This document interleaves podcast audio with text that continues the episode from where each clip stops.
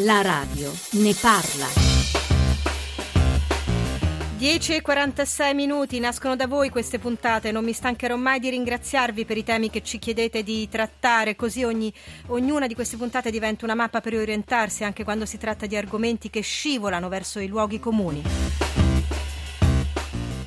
Oggi, ad esempio, dopo il GR delle 11 faremo nostra la domanda di Lina, ma se esiste il cosiddetto disagio giovanile, di chi è la colpa? Interrogativo che ne produce a cascata altri e spero si aggiungeranno le vostre considerazioni, opinioni, idee, paure. Buongiorno dunque da Ilaria Sotis, buongiorno dalla redazione della Radio Ne Parla.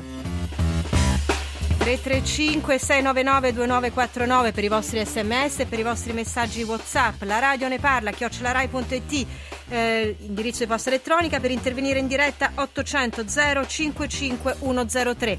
Recapiti, contatti che potete usare anche adesso per partecipare alla nostra apertura di oggi, la prima parte di questa trasmissione nella quale indagheremo il rapporto tra malattia, malattia seria come il tumore e ricadute psicologiche, quanto conta nell'affrontare appunto una malattia, una diagnosi e poi nel sperare, nel lavorare per la guarigione, il supporto psicologico. Do subito il buongiorno a Sara Calderola che è una eh, eh, biologa, una ricercatrice. Buongiorno Sara. Buongiorno, buongiorno. Che adesso ha 38 anni, ha una bambina, ne aspetta un'altra, le facciamo moltissimi auguri ovviamente. Grazie. Come ha saputo di avere un tumore al seno lei? Io ho scoperto di avere un cancro mh, mm, appena compiuti 31 anni attraverso una serie di screening.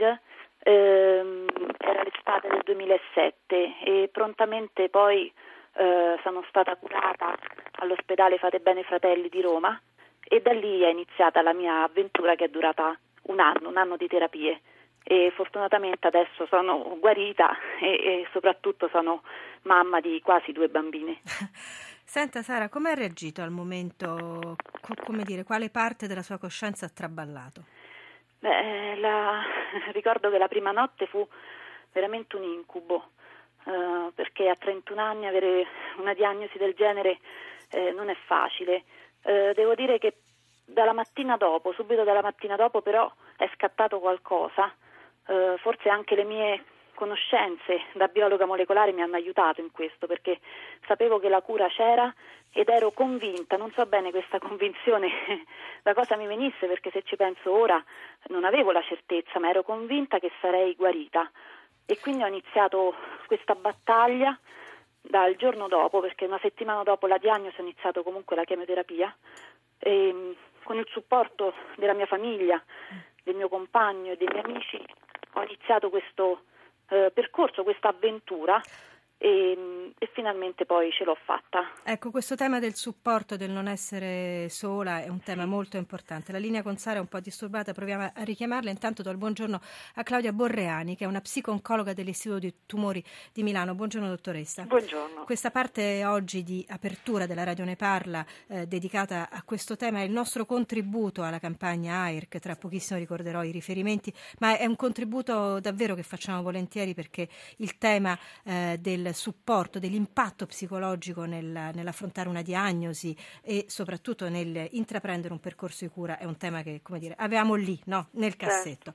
Senta, si finisce per sentire un pezzo del proprio corpo come un nemico e poi quando si esce da questo c'è anche il tema della ricostruzione. Come si vivono psicologicamente queste fasi? Come vanno vissute? Certo, dunque, come abbiamo sentito dalla testimonianza precedente, l'esordio, l'impatto con questa malattia è sempre eh, un impatto significativo negativo, la parola incubo che ha usato eh, la persona che abbiamo ascoltato prima, la paura, è, è un, un'emozione con cui fanno i conti tutte le persone che affrontano questa diagnosi, ma eh, questo è soltanto eh, l'accesso diciamo, all'esperienza, perché poi in qualche modo primo, questa prima emozione viene mm, come dire, stemperata da quella che è poi la realtà che si incontra eh, eh, entrando nel percorso di cura, per cui per alcuni questo percorso è più veloce, per altri magari c'è bisogno di un pochino più di tempo, però il percorso di cura è strutturato anche proprio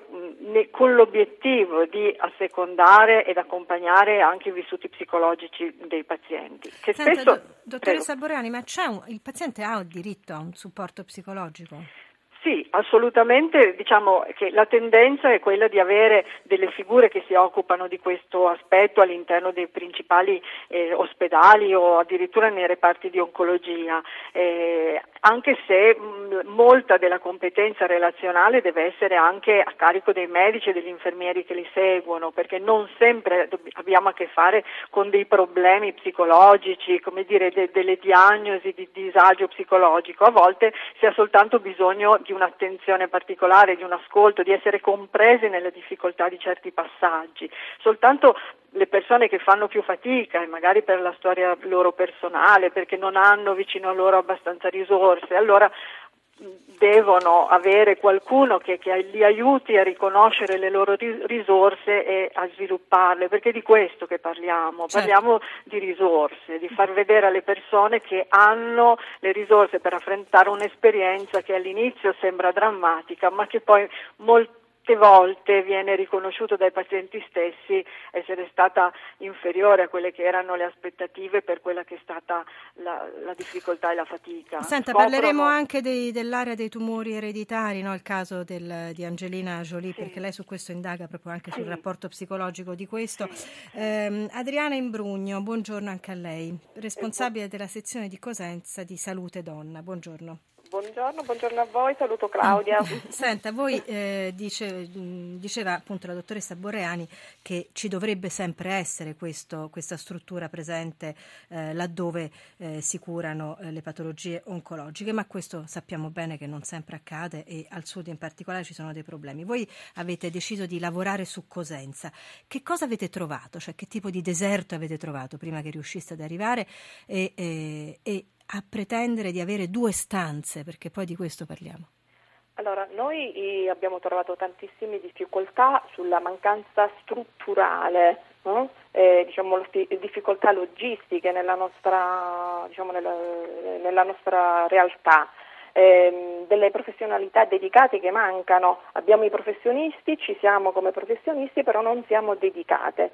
Non siamo dedicate a, queste, um, diciamo, a questa patologia e abbiamo difficoltà logistiche tra eh, la diagnosi che si fa e quindi la diagnostica per immagine, la chirurgia che viene fatta in uno stabilimento ospedaliero che l'ha annunziata e poi la radioterapia e la chemioterapia che viene fatta in un altro stabilimento a due chilometri di distanza dal nostro.